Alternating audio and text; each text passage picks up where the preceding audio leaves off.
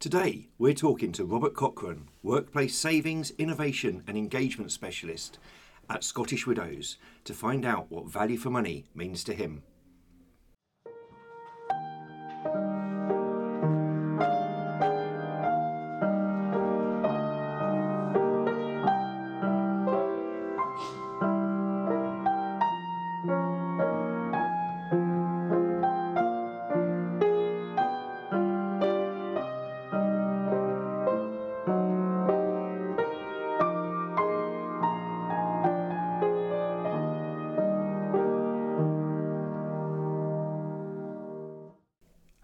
Welcome to the 14th episode of VFM. I'm delighted, as ever, to be joined by my co host, the one and only suntanned, sort of, Darren Philp. How was your holiday? It was great. It was absolutely fantastic. Um, went up the volcano in Lanzarote, which was which was which was brilliant, and Yeah. got to spend lots of time um, relaxing with the family, which was which was amazing. And um, you know, did you miss me, Nico? Uh, I, yeah, absolutely. It's amazing what uh, missing, you know, when we see each other every week to I do know. this.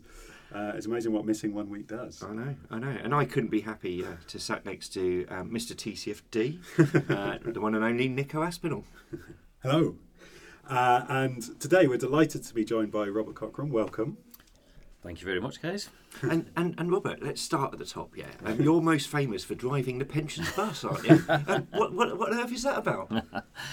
Right, let me take you right back. and let's be clear, it wasn't my bus. So, uh, how, how did that come about? Um, back to oh, 2015, 2014, a little company, I noticed them appear on Twitter, um, Pension Geeks. Um, Oh, yeah. yeah. they were going right we're trying to revolutionise pension engagement and i thought well okay that, that looks really interesting i got them to come in and then um, they came and spoke to me about this idea of getting a bus and driving it around the country a big bus branded for pensions and driving it around the country and I thought that's crazy.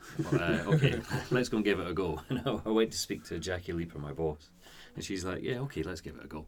And we just went to various city centres, and I actually got various people to come on it. Henry Tapper came on it, Yep. for Yeah, example. yeah. Um, went to different city centres, and it was a bit hit and miss. You know, some places it was dead, some places it was quite busy. And I thought, well, what you're doing here is really good.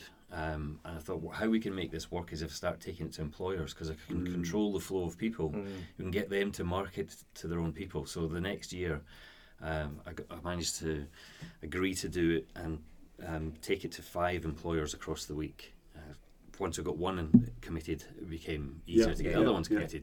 Committed. And I actually took the, the Scottish widow out to meet some of them as well. So she, she came on site as well.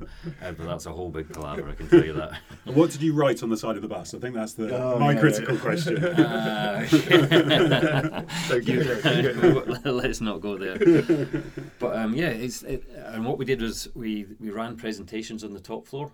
Uh-huh, Uh, so yeah. downstairs, we realised we need some fun stuff. So there was. We got this age me stuff, so you come in, you get a print out of you being aged, you take that back to your Okay, desk. yeah, Hey, look, I'm aged, and this is when I can get my pension, and you know, get people excited, and they would come along, and then it became a four-week thing, Yeah. and then as uh, then it became our own vehicles because the bus did break down quite a few times. it was a little bit. Uh, there was a bit of brand reputational risk there. Of us, us Was not this a tour bus? up- Were you sleeping on this bus? we weren't sleeping on it. It wasn't that comfy. so then we got our own vehicles. Um, we called them RV1. RVs, Yeah, yeah, uh, yeah, yeah. retirement vehicles one and two. Nice. Okay. And one of them was just a presentation zone. Yeah. And Guy Opperman came on that and Yeah. got, got a presentation. And it was brilliant kit. And then COVID hit and we had to Ah, yeah. retire it. Um, Yeah. But but no, it was, it was big, really, really, Yeah, really I, big. I, I do remember it, and um, it was it was almost like a precursor to the engagement season in a way, wasn't It, it? it, it was, and, and, and that was to be fair. That was Pension Awareness Week, which was set up by the, by the geeks. Um, the the one thing about that whole tour was how many of my colleagues loved doing it Yeah. Uh-huh, because yeah. we because we had to t- you know man it, so we would take our own people out to do that. And we had people from the DWP come on, we had people from Pension Wise come on, Yeah. and it was just it was just great. Um, we did have the WASPI woman coming um, and saying they were going to lie in front of the bus. and, and I was like, the bus doesn't go anywhere. it, dri- it dries somewhere and it's there for the day. but, uh, they did come along a couple of times. Uh, well, we're going to hear much more about your your career and uh, and anecdotes like that. Uh, but a quick update on our listeners' question. We were overwhelmed. I think it's fair to say With the response. with the response. So two responses to Two responses. how long. Three, Two. two. I said two. Oh, no. Um, to, to to our question about how long the podcast should be. Uh, so one which we'll listen to, which says we're happy with our current length, uh, and one which we'll take on advisement, which is uh, we should do 25 minutes. I think that's probably one one statement from me, isn't it? It's like It is, half a thought. Yeah, yeah, yeah. Um, I, I, I just don't think that this person knows you. If they think you, you get you to shut up. I can't say anything minutes. interesting in 25 minutes. You have to you have to wait for me. Um, so thank you for that. But obviously, a sample of two, I think statistically, the statistician inside me goes, no, that's not that's not big enough. So please do keep letting us know on vfmpensions at gmail.com uh, how long you think our episodes should be. So so hopefully more than more than two responses, we can start to. Well, we, we won't shorten ourselves if, Yeah, if, if, if that's, what- the, if- if that's that's the what the, vote um, of the crowd. Yeah, I think so. And so, so let's put Robert on the spot. Um, Yeah, you yeah, know, what's the podcast ideal- length you What's like? an Yeah. ideal podcast length? Um, my daughter lives uh, in Dundee, and it's about a fifty-minute drive. Oh. Uh, it's fifty minutes to an hour. So I listened to, um, I listened to your response on the way Uh-huh, up to yeah. the uh, tartan exhibition at the V&A on Tuesday this week. Great. So yeah, it Excellent. suits suit me fine. Or a dog walk. You know, it's like Yeah. it's, Yeah, it's, a- yeah. Yeah, it's more I than think- twenty-five minutes. About about an hour, I would Yeah, say. yeah. so. Okay, cool. We're, we're not. We're, We're not far off. No, no, we're not far off. We're not far off.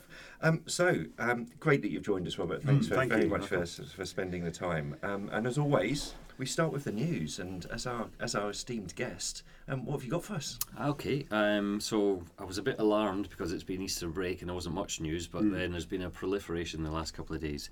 And the thing that grabbed my eye, as somebody who's interested in engagement particularly, was TPT Retirement Solutions research that said two thirds of women aged between 50 and 59 admit that they're unsure of their retirement savings balance. Right. It sounds more than I would expect. Yeah. Um, and I, I, I- found it a bit challenging the last year or so, the, the amount of negative headlines that are being promoted within the industry. This one actually looks like it's based on pretty decent research because they had over 2,000 um, people between um, the ages of 50 and 59 took part, uh, and women was uh, si- women was 66%, I guess, who didn't know what they had, and men was 51%. I wouldn't recognise that across our book, Yep. but um, it doesn't surprise me. Um, and we'll come back to that later I'm on sure today. I think, Yeah. because um, engagement is an important element of how people experience their pension fund. Yeah. Yeah, and, and, and I suppose with all these surveys, and we have touched on this before, um, it depends on a. Well, it, it, it depends on the questions you ask. Exactly. It depends on how you ask the questions, and it depends what you want the headline to be. You know, Yeah. and, and I think that you know within the pension sector in particular, we know that bad news sells, Yeah. um, and that is a key challenge that we've all got when it comes to doing the stuff that you do, Robert. Yeah. Getting out there, talking to people, and trying to promote pensions as a as a positive thing and a, a you know a good thing for people to do. I mean, if you, if you turn it around and say one third of women in their 50s know what their pensions balance is, and take us back 20 years and ask those same women what their DB balance is, what their state pension accrual is, Mm. I'd be impressed if a third of them knew. Yeah.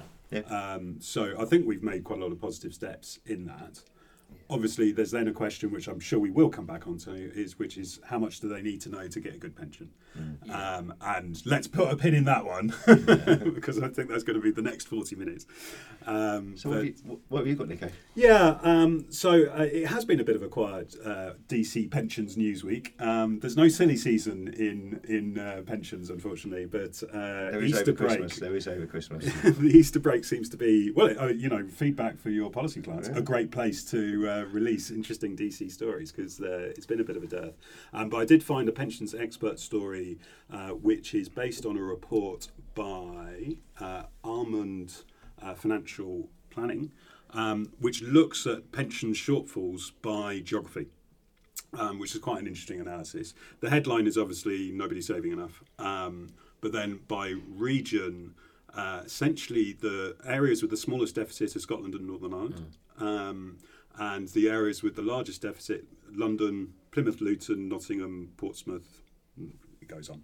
Um, and on average, £115,000 short. So, obviously, with some heroic assumptions around the PLSA living standards and what people should be aspiring to and all that kind of stuff. Um, but I'm sure those ladies in their 50s, um, if they've uh, got the opportunity still to contribute a little bit more into their pensions, it would be useful if they knew that kind of statistic. Um, but yeah, I thought it was quite interesting that they got into the geography of it. Um, and, uh, you know, we talk about various pension gaps, uh, but the regional pensions gap, I think, is something that, that, that I'm, I'm quite interested in as Yeah. someone who hopes to retire in London. Yeah, yeah, d- definitely. And, and I used to call in Northern Ireland, so Mhm. like uh, I looked after. We'll come on to that in a minute, but I looked after Scotland and Northern Ireland as a pension specialist. And you go over to Northern Ireland, uh, one of the things there is the number of people that work for government organisations. yeah. It's much higher there than it is in many other parts of the country. Yeah, yeah. So you would expect to see them to be better pensioned. Whether they understand that and whether that's included in that research or not, I couldn't say. Yeah, neither could I. and, and- and when you did the, the bus tour, did you make sure you had a good regional spread? Oh, yeah, Um, yeah, You know, you, yeah. you fueled the bus up and made sure you were Oh, going from. One day the bus went overnight from Aberdeen to um, Huddersfield. Great. Wow. So we were in Yeah. Aberdeen. Uh, so I, I hadn't had to get from Aberdeen to Huddersfield uh, Yeah. as well because we went from one. We we have a lot of clients up in Aberdeen in the, in the what was the offshore oil uh, Yeah, yeah, industry, and we also looked after um, SimplyBiz. Um, so we had to get to Huddersfield Stadium, uh, Right. and like, literally that was another time where I arrived before the bus in the morning. Where's the Because they had two, they had two drivers driving you yeah, overnight. yeah, yeah, yeah. Excellent. That's a big old journey in a car. It is, yeah, yeah. What have you got, Darren? What have I got? So, um, hot off the press. Um, this is um, more stuff. Uh, this time in professional pensions about um, the lifetime allowance, and the headline is very much that you know Labour Party's choice of the LTA as an election battleground is branded short-sighted. Um, but you know, reading the article, it's you know there are bigger issues to solve. That's the the whole thrust of this, Mhm. and I think you know it was there were reasons why the LTA got abolished to deal with the doctors and to deal with um, you know w- wider wider issues than just pensions. But for me, it comes back to a lot of the stuff that we've discussed before around we need some stability on this because you know you can argue about the merits of having an LTA or not and what's the best way of limiting tax relief and Yeah. making sure it's focused. But if you're just going to have one party abolish it and then two years later, depending on an election, another party reintroducing it, it just adds that complexity in the system. It damages trust and confidence. Mm. And, and, and what we need is that long term consensus, coming back to pensions commission stuff that we've, we've Yeah. talked about before. So, you know, I don't want to get into the rights and wrongs of LTA values and how to where tax relief should be targeted, but we just need a system that is broadly stable. Yeah. You know, and, and, and it must confuse it, well, it confuses people in the industry, I'm sure. But Robert, from your experience, when you talk to people, you know, um, it, it must create Oh. confusion out there as well. Yeah, it's a total contagion effect as well, right? Mm. Because this is one specific um, tax on one specific allowance, but people don't really understand all of that stuff. Mm. So it just feels like, oh, wait a minute, you're taking away all the tax stuff I, did, I could get by doing a pension. All, all that's going away. Yeah. Yeah. Um, uh, yeah, you know, you know, lots of people don't don't understand that they've had tax relief on, on their pension. You know, I can think of a number of people that I've met uh, on various different events where they'll come up to you and go, "It's ridiculous! I'm having to pay tax on this money in my pension. I got taxed in the way in, I get taxed in the way out." Yeah. Like, no, no, no, no, no, no. you, you weren't taxed in the way, and you got taxed. Yeah. It could have been all employer contribution, so they never saw any tax relief. Yeah, Right, So they Yeah. go like, "Wait, this is just a rip off." Yeah. Um, Yeah. So the, the uh, general public's understanding of how pension um, tax works is pretty far removed from the nuances of, of LTA. Well, it's like as, as soon as you put the word tax in something, Yeah. you know, it's, it's got negative connotations, hasn't it? So Yeah. even though it's tax relief, Yeah, yeah, the focus would always be on the word tax, Yeah. which and tax is bad, Yeah. Yeah. you know, in a lot of people's eyes. I, ju- I just pick up on the stability point. I Yeah. mean, um, so we, we had Julius on the other day, and uh, he disclosed that he'd made quite a lot of money from the, Yeah. the LTA being Yeah. removed. Which, in retrospect, I was slightly confused by because he can't. You can only chuck in sixty grand now as opposed to forty grand. So it must have been that he was facing a tax bill and being over the LTA before, Yes. which he Yeah. won't now face. yeah, yeah. Um, uh, but so you know, people in that circumstance, when and if Labour put it in, will go to their tax planner, get the new version of enhanced protection, and be exempted. But yeah, so so who is going to make the most money from it? The tax planners. Yeah. Um, and uh, you know, the, the, to be honest, the the horse has bolted. So um, you know, there's there's I think the real discussion should be, uh, and we touched on this last time, uh, flat rate tax relief. Mm. Uh, and do we want? How do- on earth do you have a system which has DB and DC, Yeah. which is equitable to both of those? Yep. So the LTA is really a DB thing, Yep. Yep. uh, and it makes sense that you have an input tax on money purchase contributions Yep. because that's the only thing you can really control. Yep. Uh, so how do you, when you're a hybrid and you've got both of those things, that's the challenge. Yeah. So maybe we just need to close all the DB schemes and chuck it into DC. No, that's Um, that's going to get Henry comments. And, and, and if any um, if any academics who are part of the USS scheme want to email Nico, don't email the general uh, VFM inbox, but you know, use Nico's consultancy. Do it, do it on uh, my LinkedIn. We can have a debate. Yeah. Um, well, I mean, as you know, I think my favourite system would be the hybrid. I think if I was to have, if I was to pick any pension that is out there, I think the, the USS plan Yeah. would be the one I'd Yeah. go for. You know, career average up to fifty-five grand. So it may, it's- indexed up a bit, maybe, and DC top up on top of that. I mean, it makes sense to me. We don't need CDC. Um, we need a mixture of flexibility on both sides, right? Yeah. Well, we're going to have to pick up on the CDC stuff, I think. Um, but before we do that, and before we talk about value for money more generally, um, as well as being a bus driver, or bus, no, no, not a bus driver. Did you get to bus- drive the bus? That's the that's Uh, the I got to sit in a seat. Ah, Okay, bus conductor. yeah. Bus conductor. Yeah. Um, how did you get into pensions, Robert? Okay, uh, so I, s- I did a degree in marketing and finance at university. Um, really wanted to be a venture capitalist. This was, this was way back in the late 80s and 90s. Used to watch TV programs. That's what I wanted to do. Actually, got went through a whole load of interviews in Scotland and got put forward for this one job with 3i. Had to come down to London. Um, and was pitted against the brightest uh, down here, and they were brighter than me. Uh, partly because I hadn't done uh, A levels. Like they gave you an A, level maths exam on the day, and I'm like, well, what? we don't do A levels in Scotland. we do different stuff. So I didn't end up getting that job that I, that I was looking for. Um, and I, it was a it was a recession on at the time, and I ended up just taking a graduate trainee role with McDonald's, um, Mhm, which I yeah. did for a period of time. Fascinating learning, Yeah, yeah, yeah. actually there. Mm. Uh, better paid doing that than I was actually when I joined pensions. Um, your company car, you were like you're running, you're effectively running a business. Yeah, Um, and it, it, it was it was fantastic learning, but really really hard work. Yeah, yeah. And after after doing that for a year and a bit, one of my friends uh, in Glasgow said, "I've just joined um, this company NPI, and they're looking for more graduate trainees if you're interested in it." Um, I went along. I did did the interview and got recruited and went down to work in Manchester. You know, the little squirrels, uh, giving them out. went, through, went through. So it was a pensions, a proper pensions uh, Yeah.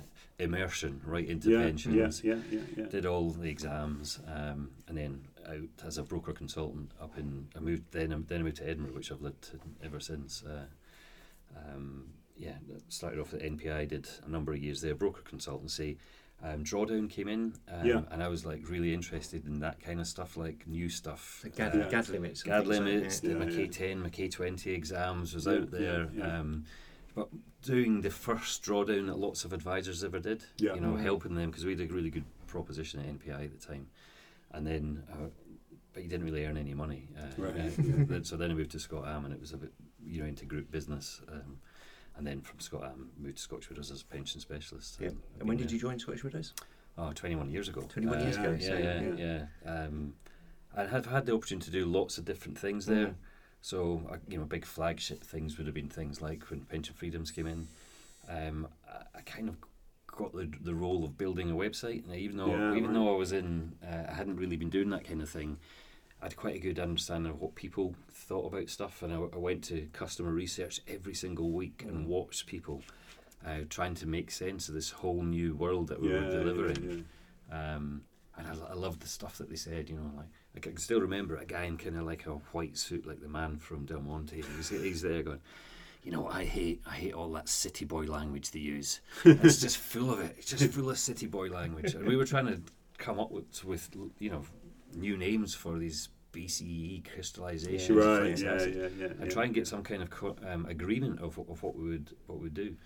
Uh, and then uh, we got the challenge to build our website six months before Pension Freedoms came in, um, which I wasn't really looking. I remember cycling home that day going, God, uh, it's like all these brilliant things we're going to do. Now I'm going to have to do it all really quickly. But it, was, a, it was actually a really good discipline to actually build it. And I, I I went to the Treasury, I went to um, what became Pension Wise, because they, they were still getting set up and they didn't really know what they were trying to do. Yeah, Uh, yeah. So we'd already built it all. Went to the Behavioural Insight team, shared with them how we designed and built um, the support. So, and it was, it was a fantastic time and Yeah. actually um, culminated me going on the one show. Uh, Oh, yeah, they oh, ca- they I didn't know you were on the. Oh, look, you, surpassed us. Yeah. They, they came up to interview me in Edinburgh about how people were spending their money. Right? Yeah, uh, you yeah, know, what, what, what were people actually doing? And um, yeah, there were. I was just trying to make sure that we got clean ones because uh, there was there was people taking their money out to go to Thailand. Yeah. uh, Right. men going Yeah. to Thailand to get married, and all that stuff. You're like, whoa, whoa, whoa, whoa. Yeah. Let's keep this stuff. That's like- why it's tax incentivized. Yeah. Um, So we did um, when I was at People's Pension, we did the New Choices Big Decisions research Mm. Yeah. um, jointly with State Street, and that was some qualitative research um, tracking people through Yeah. how they were spending their Yeah. money and, and stuff. It was absolutely fascinating. Mm. But you know, the- I think there was a Thailand example within that as well. And Yeah. there was gold coined examples. Uh-huh. you know, it's like you know, people ringing up from Thailand and saying. Um, Oh, I've run out of money. Can you send me some more, please? It was- it was like that. I want to Yeah. access the pension freedom. Yeah. and stuff. But but I, s- I suppose one of the one of the key challenges around that time as well is that we obviously had the George Osborne announcement, Yep. Yeah. um, which sent the whole industry into confusion Yeah. basically. Um, they needed to sort of bring it in before the election because Yeah. it was an electoral Mm. ploy, or partly an electoral Yeah. ploy. Um, but all the rules and regulations and the FCA guidance and you know TPR guidance and what pension wise were doing, it was all it was being developed in tandem. yeah. So Oh, you know, yeah, on developing hoof, a yeah. yeah, it, it was it was on Yeah, the hoof, yeah. wasn't it? So uh, yeah, it was uh, it was an interesting time, Yeah. and you know, I think that you know, really interesting to see how stuff got delivered really really quickly, Yeah. and good quality stuff that got really really got delivered really really quickly. Yeah. But what you what happens in that type of environment is you can lose the testing. And you Right. can you can potentially lose the quality because because ultimately in the rush to get things done, Yeah. yeah, you have to cut corners Yeah. and it's the insight, it's the testing, it's the really understanding what drives people's decision making that is Yeah. really important to get stuff Yeah. like that right. Yeah. I think one of the things we got right was we started really, really, really, really early. As soon as it happened, we started, and I was literally. That was it. From now on, you're just doing this. Yeah. right? Yeah, you're just yeah, building yeah, a website to help people. Someone else, you're just de- designing the telephony approach of how we support people. Um, Mm, mm. And on day one at quarter to eight in the morning, there's 180 people waiting uh, Yeah, in yeah, the right, queue. right. Uh, and these are people that have already ordered uh, cur- curtains, carpets, conservatories. Yeah, yeah. yeah, All yeah, that yeah. stuff is already ordered and just yeah, waiting. yeah, uh, yeah, for- yeah, for- yeah. for them Can you pay the to invoice for me? yeah, There was examples like that. Yeah, yeah, Yeah. yeah. Yeah, no, I thought it was a fascinating. I mean, because I've been trying to do some research on annuities post freedom of choice, and what's really amazing to me is that so the ABI used to do an annual uh, like annuity uh, report data pack. Uh, and the year to the end of 2013 is the last year they do it because, like, as soon as George Osborne stands up in the house, they're like, "Oh, well, this is obviously no longer that interesting." So it passes over to the FCA, um, and they've been doing is more retirement Yeah. statistics. So uh, annuities are on the rise, um, but we're talking about 13% of people, I think. And if you look at the value that's going into annuities, I, I can't prove it from what I see on the on the FCA's page, but I think it's all guaranteed annuity rates coming up for grabs because they're very small pots, and I don't think you could go and broker them. Something like two thirds of the pots are sub ten thousand pounds. Right. So I don't think you could broker a ten thousand pound open market Mm. annuity. Um, so I assume it's policies that were opened in the you know Yeah, seventies a lot and of those about. eighties. There's a lot of Huge amount of those about. Um, so yeah, uh, you know, just trying to get a, a clear view as to let's call it the the pensions annuity market or the the DC corporate annuity market. It's just really difficult. It must be absolutely tiny, um, growing but tiny, Mm. um, and yeah, the, the sort of shockwaves of that that stuff from George Osborne still still reverberating around the industry. w- one of the themes from your previous podcasts is that a number of people have been on here saying that your pension should be all about income, Mhm. right? all about generating an income. Um, interesting thing for me is going and meeting people that that's not how they think about it. Yeah, Uh, so yeah. I was at a, a, a big employer site um, just two weeks ago, and the bulk of the people had defined benefits, Right. Yeah. and none of them none of them spoke about the income they would get from that defined benefit scheme. They all spoke about the cash flow and transfer value. Right. Right. Most of them have transferred out. The ones that hadn't transferred out were going, I've lost Right. all this money. And I was like, well, you've still got the same income. Yeah. Yeah. Yeah.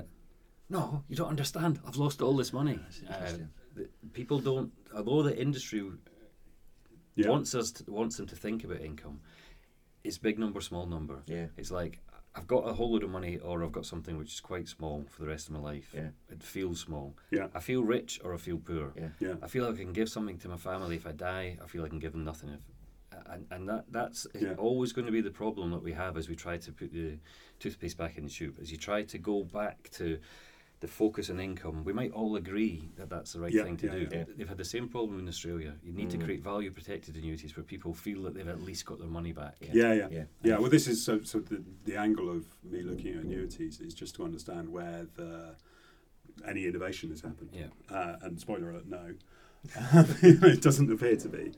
But you know that that lockup of the annuity is really, really toxic. Um, but rather than seeing it, I'm not sure I see it as the toothpaste going back into the tube. It's two very awkward things in one wrapper. So the DB income for life, guaranteed, you know, comparable to the state pension, comparable to uh, all sorts of things, plus savings account. Yeah. And what we've never really done is have a national conversation, even amongst the experts, as to what we're talking about when we talk about DC. Mm. Uh, and so as a result, we have these kind of talking past each other. Oh, I think even if you've got five thousand pounds, we should be generating, you know, twenty five quid a month for Mm. you. Um, versus no, no, no, you know, it's a savings account. You should be paying down credit card debts, or you know, having a bit of fun with it, or whatever. Uh, and until we can actually be brave enough to have that conversation, because Yeah. there's plenty of vested interests on both sides, um, and actually have a political process which welcomes that conversation, as opposed to trying to score points um, then you know I think we're going to be stuck in this camp of well we'll just leave it to the consumer. And to my mind it's very obvious from all the behavioural finance research the consumer wants cash. Um, and very very there's a few very enlightened consumers who will will think about it but on your kind of risk spectrum they're desperately risk averse right? Mm. um, so I think it's really hard to to have that kind of topic easily with a with a consumer right? And, and, and Robert, a question for you on this about linking it to dashboards. Yeah. Yeah, Mhm. because that's going to make this a lot more visible to people for the first time, and we'll probably talk about apps and engagement and stuff in, a, in a little while. But the the whole okay, I feel rich, I feel poor, depending on how the information is presented. Do you, do you think the dashboard is going to help on that, or Well, I think the dashboard plan was to, to show income. it was? Uh, so um, th- there is a desire within probably government and within you know certain parts of the industry just to show income Mm. to, so that people I, I don't know if you're trying to hide the fact that they've got a big pension pot or Mhm, you're mhm. trying to get them to think actually think uh, long-term income um, do I think the dashboard will help? I think we sh- the dashboard will, will help hugely. Um, if I take you to Just to say, we're, we are recording live. Yeah, we are Uh, live. the builders, it's not my builders, uh, but they're, they're making a good noise. Apologies, listeners, but we'll crack on. Yeah. Uh, so what, one of the interesting thing is, so if I, if I don't look at the dashboard, but I look at something else. So if you're at Scottish Widows and you bank with Lloyd's or Ha- Hal- Halifax Bank Scotland, you can see your pension next to your bank account. Yeah. Mhm, mhm. Um, and that that is hugely valuable to people because it's friction free. They don't have to do anything. Yeah. So they're there, used. Yeah, so they're used to seeing the pot. Yesterday I was doing um, a, a session for speaking at PMI next week, and the panel were getting together, and one of the ladies on the panel was like, "Yeah, I could see my pen, Scottish Widows pension next to my Halifax bank account, and it's just there. It's easy." Mm. So they know what they've got. Um, so if I take you back to my research piece at the beginning, with all these um, uh, all these women in their fifties, two thirds of them no idea what they've got in their pension savings. Yeah. We can fix that just through technology, Mhm, right? mhm. Uh, we can fix it quite easily. And if I was looking at things that we would be doing um, to help people understand what they've got in their pensions, um, it would be fixing those things ahead of some of the other stuff that we're yeah, doing. yeah. Um, I, I, I have three questions for pensions. What have I got? Is it enough? And what can I do next? Yeah. And that came from doing the bus. Like people are going to be interested if you can tell them what they've got. Yeah. So once they get to the point of knowing what they've got, this which, which is why engagement's important, and it doesn't really feature in this VFM um, The consultation, consultation. There's yeah. one question on it, and that question, even some of the examples they give you are bad examples. Things like you Yeah. know, f- oh, measure it by fund switches. That's not relevant. That- Yeah, that's no, no, no, irrelevant no. for people. Yeah. Um, Well, it's so old school. Yeah. I mean, it, it- I remember throwing that stuff out 15, 20 years ago as, you know, in-house for Barclays and as a consultant and just Yeah. coming across like, oh, engagement means you're not invested in the default. It's like, No. what? Yeah, no, no, what? First thing is what have I got? Yeah. Right, once you know what you've got, then you can start. Well, is that good? Is that bad? Yeah. So then, is it enough? Make it easy for people to work out if it's enough, and then what can I do next? Yeah. Um, yeah. Take the friction out of that stuff, um, and it will really, really, really help people. But there, but there's two there's sort of two worldviews here, aren't there? So so there's one which is um, this is basically an inertial thing. Yeah. We get you into it. Um, there are various questions because it's multi-employer and I'm just a trustee and I don't have that link and I, I can't really talk to the decision makers about adequacy. Sure. So what I'm going to do is I'm going to try and maximise on whatever basis, um, you know, probably some sort of measure of income for life, maximise the value of that contribution. Uh, and that to me is how the VFM consultation is basically framed. Yeah. The other worldview is, um, you know, I, I should be talking to people about adequacy. I should be talking to people about what's enough. I should be Sure. expecting the consumer to interface with their their dashboard, their their panel from the uh, the product that they're in, and to be making those decisions, you know, well ahead of being 68, right? So I, I feel like those two worlds, um, they're not. Neither of them is wrong. Yeah. Um, but the framework here in the consultation is very much, you know, we didn't set this up with engagement. Nobody actually decided to be in a pension uh, or the contribution rate. So what we need to do is charge the trustees to do as well with that as, as, as possible. Yeah. Um, and then I think the difficult political question is how do you do good stuff with that engagement with people who are, you know, sensibly worried about whether they've got enough. Um, and still, you know, demonstrate that it's value for money in that kind of disengaged framework. Yeah. Which is a beautiful segue almost Oh, perfect. into uh, Robert. What does VFM mean to you? What does VFM mean to me? Um, well, as you maybe spotted, well, I know you spotted. I I actually ran a poll asking other people what VFM Yes, meant yeah. for them on LinkedIn, um, and I used an example, uh, my own example of what was VFM in my life. So I said, let's forget about pensions. Looking at your own life, something that you spend or have spent money on, Mm. what feels to you like value for money? Mm. So let's take it to, to that level there. And I, the example I gave was actually my North Face bag. So I used it today, um, travelled down to London. Yeah, yeah. Um, I do a lot of travelling and I've been through a lot of bags. But since I bought that bag, I paid a bit more for it. Sturdier wheels, much bigger zips, uh, and it means I don't I don't want to be carrying stuff about. Getting I'm, I'm getting old to get sore back, so if I just pull it behind, it's reliable. So that felt to me that that was value for money f- Yeah. for me. And then if I look at what people have answered, uh, there's been all kinds of answers in the question. So one of the things that comes out of it is durability. So you can only Yeah. value, you can only judge value for money afterwards, right? yeah. After you've looking back, Yep. it, it helps you to. It's much easier to judge value for money looking back. Yep. Yeah. Um, so somebody got a, a Selmar charger from from the dad that the dad got in 1972 uh, for charging up car batteries, and he had to use it in lockdown. And he's like, "It still works, it's brilliant, brilliant." My taxi driver today coming to the airport, I was like to asking him, "What was value for money for you?" And he's Yeah. like. Uh, no, I can't think of anything. I was like, "Oh, you know, come on." I gave so I gave him the example of my bag that we just put in the boot, Yeah, yeah, yeah. and he's like, "Oh, I've had these shoes for five years, and they're still comfy. I got a pair of Adidas uh, Yeah. trainers, and they were wrecked after three months, and these pair are still. Uh, so durability Yeah, is one yeah, of the yeah, things. Yeah. One of the other things that came out of it quite a lot was well-being things. Okay. So people that are spending money on things that are, are, are contributing to their well-being. So uh, yoga. Um, uh, Eve from Smart, Eve Reed from Smart, she was in a choir. And, Uh-huh. Yeah, you yeah, know, yeah. that's a bit like your piano Yeah, lessons, yeah. yeah. So she, um, uh, somebody else uh, taking ballet lessons. So Perhaps, that's, even, is perhaps that, even I should do a duet. uh, Oh. yeah, yeah. I didn't offer to do it, mate. So is that is that um, what's making you that you're spending money on that's making you feel Mm, better? Yeah. Gym membership came out from quite a few people, and I think that's a fascinating one because gym membership is going to be great value for money for some people, but there's going to be Yeah, a whole load yeah, of yeah, people yeah. that is terrible value for money for I'll be in the because latter they, camp. 'cause they- Yeah, I think I'm in the former. because they never go. Yeah, I'm, I'm definitely in the in the former as Yeah. well. Um, so uh, there was a few things that came out of it. Durability, peace of mind was another one. Yeah. So Yeah. when- I don't know if it's, I don't know if the Scottish Widows people are a bit more boring, but when I asked the question there, boiler insurance came out. wow. Uh, yeah. You know, three Okay. people mentioned boiler Really? insurance. Uh, yeah, just I think just again, it's peace of mind, isn't it? It's like Yeah. peace of mind.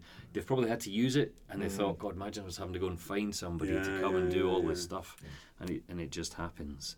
Um, and another thing I think I noticed is it's not static yeah. value for Yeah, money, so yeah. it changes um, as your view of the world changes. Yeah. So wine was a good example, and when I did it in in in my um, the one internally in my work, um, uh, one of, one of the colleagues was saying, right, when I was younger, value for money for wine meant how much I could get Right. for my money, Yeah. uh, whereas now. It's like I'd rather have a really nice quality wine, and, and Henry Tapper did a whole blog about the wine as well. Yeah. Like, it's quite detailed analysis of different wines and at different stores. Um, but but yeah, there's that thing. It's it's in the eye of the beholder. Yeah, right, value yeah, for money. yeah. But the, your eye can change over time. Yeah. What would your item be, Dan? What would my item be? Well, Robert mentioned the piano lessons, and Yeah. that, from a sort of well-being point of view, Mhm, is, is is really important to me because that's that's my time, and Yeah, it's not yeah, work yeah. time. Yeah. And you know, I'm never going to be a uh, you know performance pianist or anything like that. But you know, um, it's just it's it's just really good to have that time just to, to lose myself and do something totally different. Yeah. Um, I, I think I might have put this on LinkedIn as well. I'm a bit of an Apple freak. You did, yeah. Yeah, um, but um, I, I, I, I love my MacBook Pro, Yeah. and, and I know it's a lot more expensive than other Yeah. machines of similar power, but it just works and it just works for me, Yeah. and um, it looks beautiful as well. so I, I get a lot of satisfaction from that. Yeah, I, I, I think it's really. So I was going to pick piano music Yeah, because, like, for fifteen quid, I bought all of the the Chopin preludes, nocturnes, waltzes, and you know that's a lifetime's worth of learning. Yeah. The reusability or the the replayability Yeah. of, of the item, I think. Um, and piano music for me, it's just it is dirt cheap. It's all out of copyright, basically. Yeah. Well, the ones that you know, the one Yeah, I yeah. play. yeah, yeah, yeah. Um, and so yeah, you can pick up for. I bought the Entertainer, which I can't play, um, for like three ninety nine. wow. And you know, it's just it's it, it, one of these days when I'm retired, I'll, I'll get myself a proper piano, and just that will be my life, and it will still be it'll be thirty years old, you know. By just camp in John Chalmers' lounge. Oh, he'll be sick of me by then. Yeah. so, so how do you translate that into pensions, Robert? yeah. You know, is yeah. there any, any sort of lessons and learnings um, from from your research? I think it's a difficult one, right? Because it, it's going to be different different for different people. Yeah. Um, if I look at the membership, h- how do they value their pension? Mm. Um, and it's probably uh, it's probably a couple of things. It's one how they experience it, and for many more people, they'll be experiencing it through their app, right, Yeah. digitally. And as time goes on, more and more people will do that, Yeah. and we'll get away from the, the two thirds of women in their fifties that don't know what they've got in their pension because it'll be easier for them to do that. Um, but I don't think any of that stuff's really in, in, in this research, No. right? Um, so there's how you experience it and what you get out of it Yeah, are the yeah. two kind of things that are ways that you can measure that value for money. Yeah. When you're in your 30s and 40s, you can't get anything out of it. Yeah. You can only get your experience of it, right? Yeah. You Um, can get peace of mind. you can get peace of mind. So coming back to that, yeah. Yeah. definitely peace of mind is an element of that. Yeah. Um, and it's only you can only do the second bit at the point where you become where you come to access Yeah. it. But, thi- Yeah. but this is where I think that because there's a conversation about retail and whether it should be in the consultation, and then there's a conversation about decumulation and should, whether it should be in the Yeah. consultation. Right? So for me, the decumulation piece is the bigger miss Correct. because, as you say, you can't experience it in your 30s and 40s. Mm. So if you miss out the point that you can experience it from your value for money assessment, then all of a sudden you've got this very awkward problem to face up to at some points in the future. And I know opinions differ on the, the, the, the retail side. So for me, on the prioritisation, Yeah. I, I like in the consultation how the focus is on essentially what you get in retirement. Mm. I'd like that. Um, and I like how the focus says if you can demonstrate that engagement leads to someone getting more in retirement, that is definitely something you should you should assess. Now, I wonder if we're not getting to like two assessments because there's there's like there's two markets here, isn't there? So there's the employer brokered. Uh, old corporate mentality, which is I actually want people to retire, and then you know they've got a, a wider benefits package, uh, and this needs to be a valued part of that.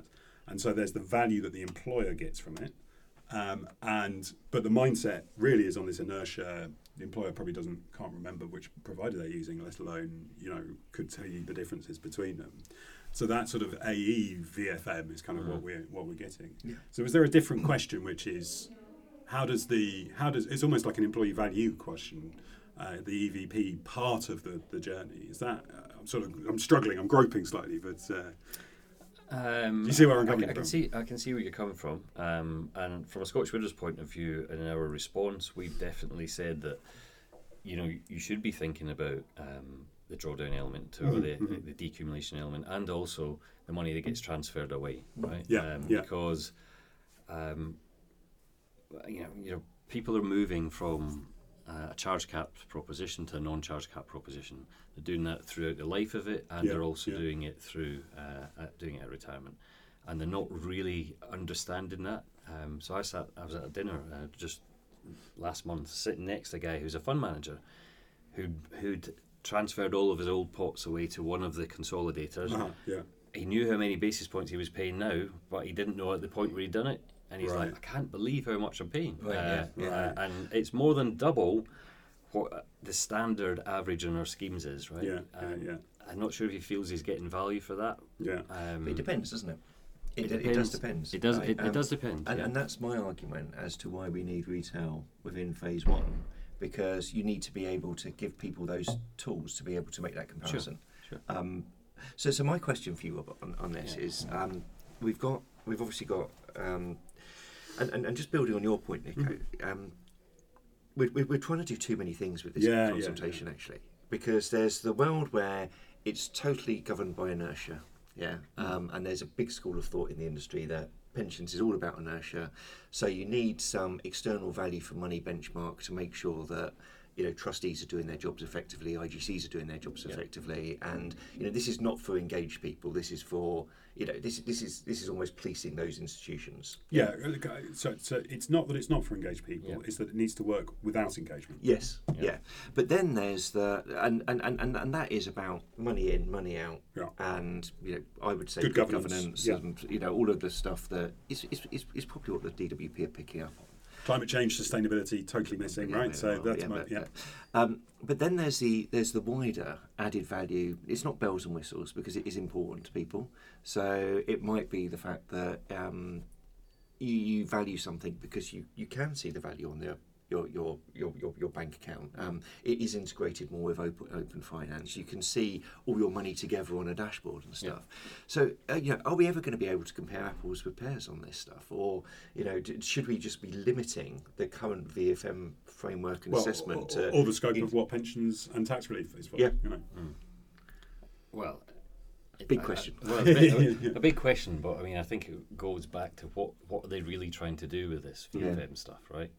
Is it really about value for members, or is it really about productive finance, yeah uh, finding ways to get money that can go in to help support the UK economy? Uh, discuss argue- it, it could be that. Um, it, um, uh, we were.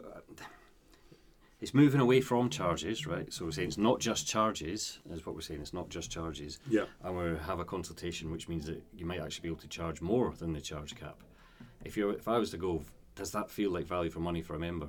Um, Mm. I'm not sure it does, No. right? So I think there's a number of competing things going on here yeah yeah which are not member centric. They're the industry talking to the industry about things that the industry likes to talk about. We're all good at that, aren't we? That's what it feels we're, like. we're, that- we're, we're, we're guilty of that. well we are we're the, we're, the, we're the hub we're the hub yeah, of the but network. that's what it feels like to me. And if I go and speak to members, it's a completely different. Yes. Uh, it's a completely. But, there, but there's the politics of. VFM, right? Which Yeah. is so you, you can't avoid it, right? So now that the, it's out of the box, Sure. it's very hard to be the politician who goes like, "We don't care about the value for money of the pensions industry." Mm. So, so you, you you know it's with us. Yeah. Um, uh, so the question is, can we as an industry turn it to something which is more fruitful for the member, Mm.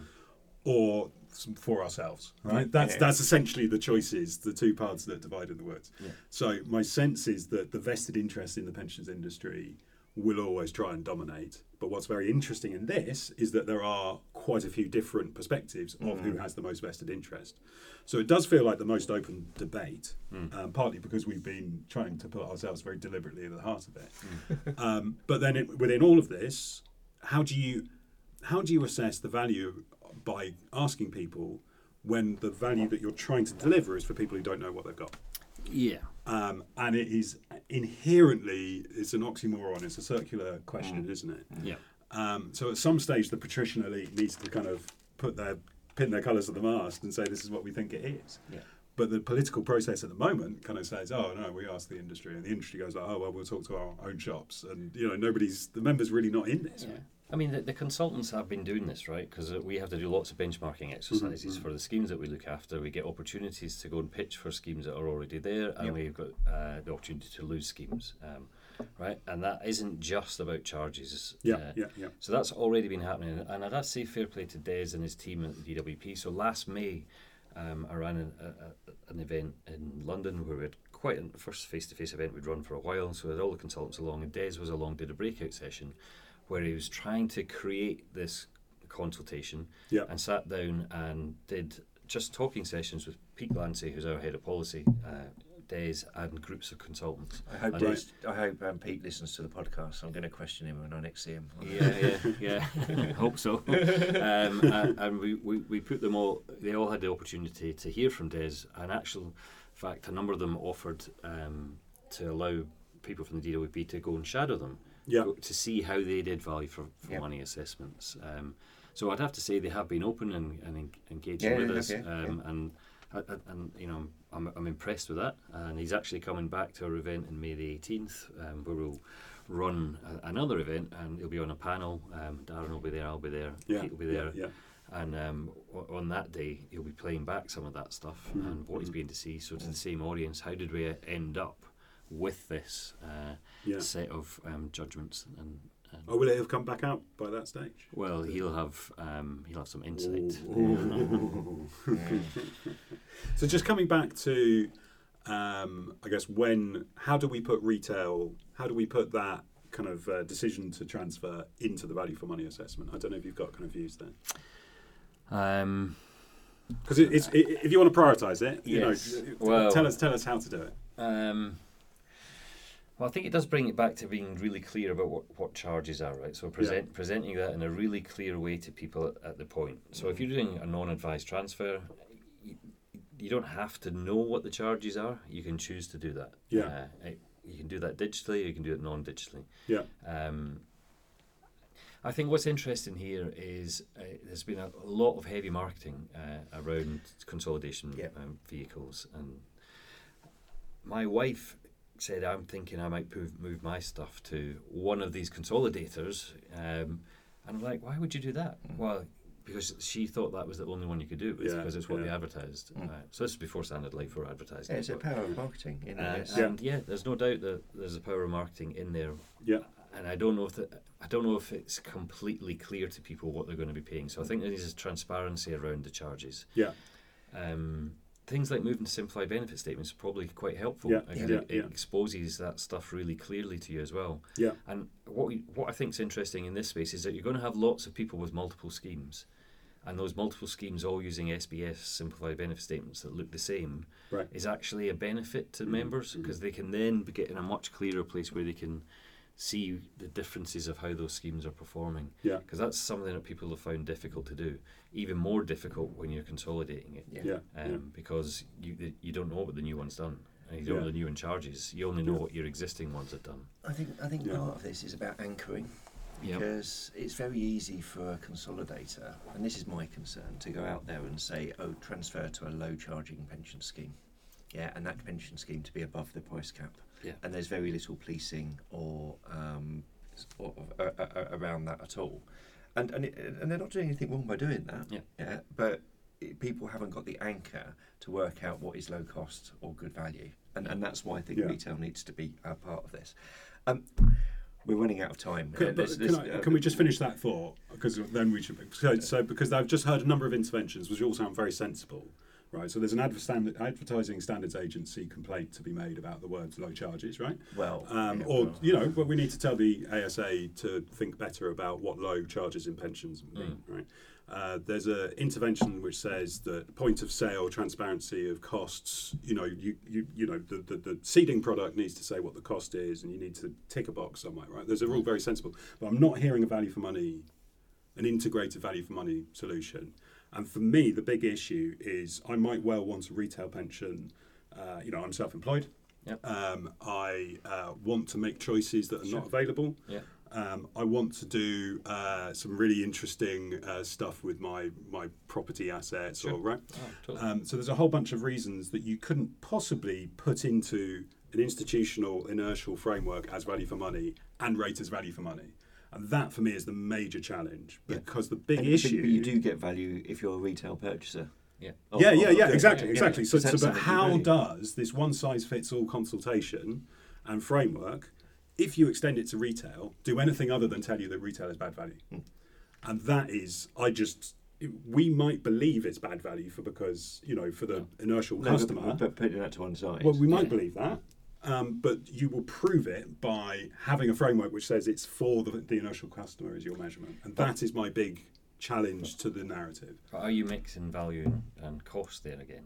Um, No, I don't think so. Because I'm- I'm- you know it's there's no default, You, you there's know, no you know, default, is you know it's more. It's likely to be more expensive, but it could be that you love the app experience that you have. You love being able to keep a track of it. It's doing all that stuff for you.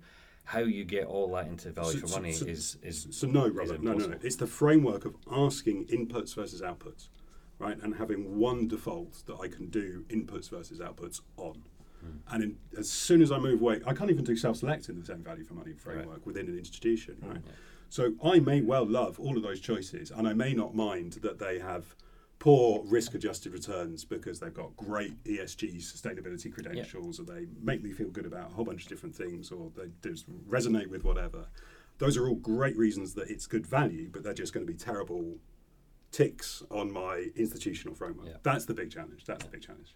So I just wanted to yeah, extend yeah, our episode yeah. because there's people getting into Waterloo just now. Yeah, but, but I want to like, uh, so. So my final question to Robert, and then we'll do the do, do the wrap up. Is you, you speak to members a lot. Mm. Yeah, you spend Yeah. a lot of every, every time we bump into each other. You're, Yeah. you're always telling me stories. Yeah. Um, Yeah. and and you know what, what what what do members actually want then from all this stuff? Mm.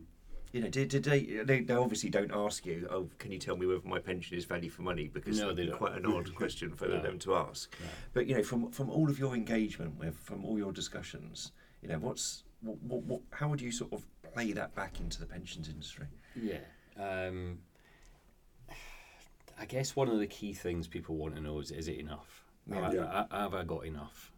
Um, and Can I retire? You know, you- Yeah. well, the concept of retirement again I is, is, is a really uh, is something which makes all of this stuff much more difficult, right?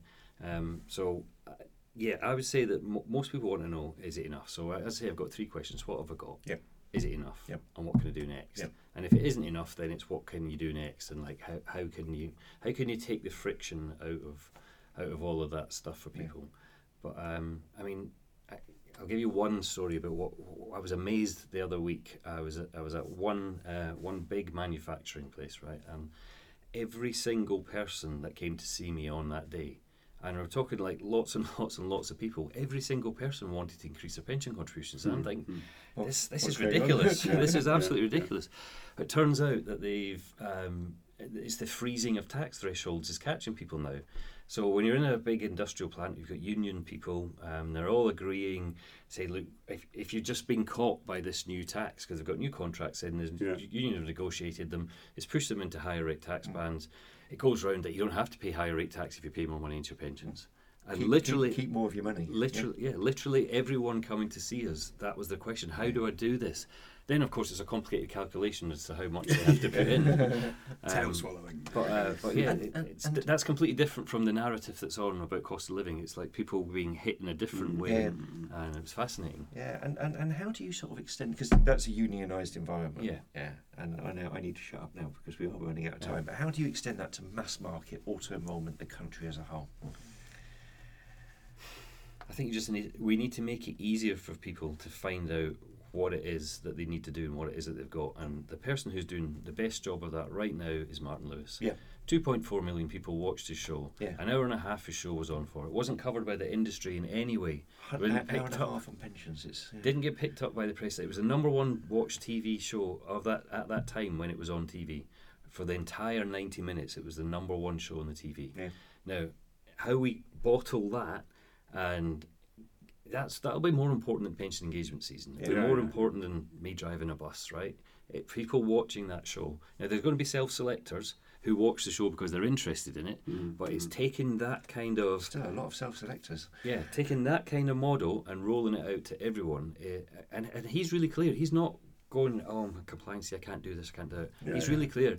You should be in your pension scheme. You mm. should not drop out of your pension scheme if you can absolutely afford to. Stop all your subscriptions, but keep your pension Yeah. going, right? Yeah.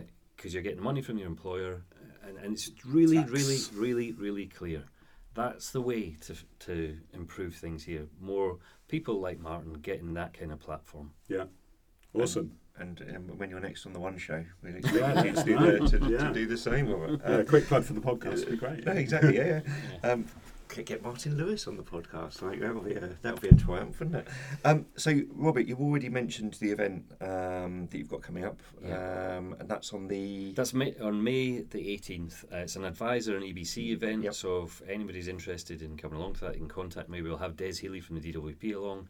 I'm also going to have Roy Barnes from Jaguar Land Rover on, Mm-hmm. talking about how they managed to move nine, well, how they moved nine and a half thousand scheme members up to a higher contribution basis, and then the story of how few have actually opted back down, and they Yeah. did that during cost of living crisis. Wow. Didn't need a change in government rules to make it happen. Yeah, yeah. Yeah, That's how you improve member outcomes. excellent. Well, I'm looking forward to that. So um, that'll be good. Yeah. Um, We're And- and also you're- looking forward. Sorry, go on. yeah, and you've got uh, you're speaking next week at the PMI At- at event. the PMI, yeah. So um, one of the things that we have uh, is access to people's spending patterns right across the bank. So I can Mm. see all through cost of living crisis how people have changed the spending and just how resilient pensions and savings have actually been.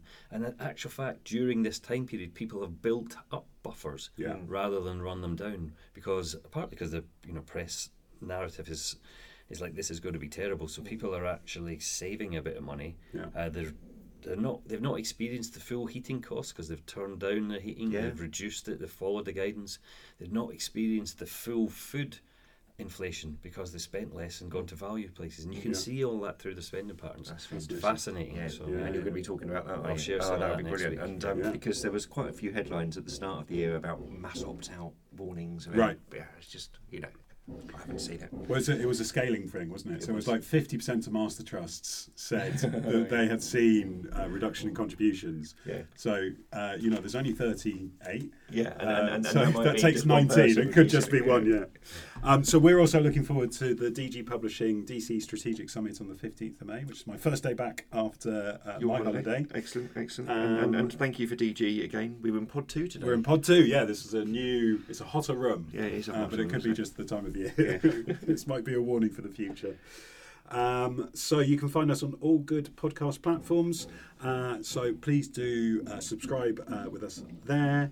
Um, thanks, Robert, for joining us today. You've been fascinating, and um, thank you all to uh, for for listening to us. Uh, if you'd like to get in touch. Uh, please do email us at vfmpensions at uh, gmail.com and let us know how long you think an episode should be. Yeah, we need a we need a bigger sample. Yeah, we do need a big sample. We're going to ignore a sample or two.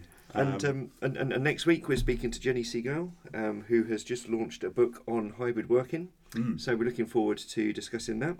Um, so until next time, thanks very much, Robert. Uh, it's a bye from me. Goodbye from me. And goodbye from me.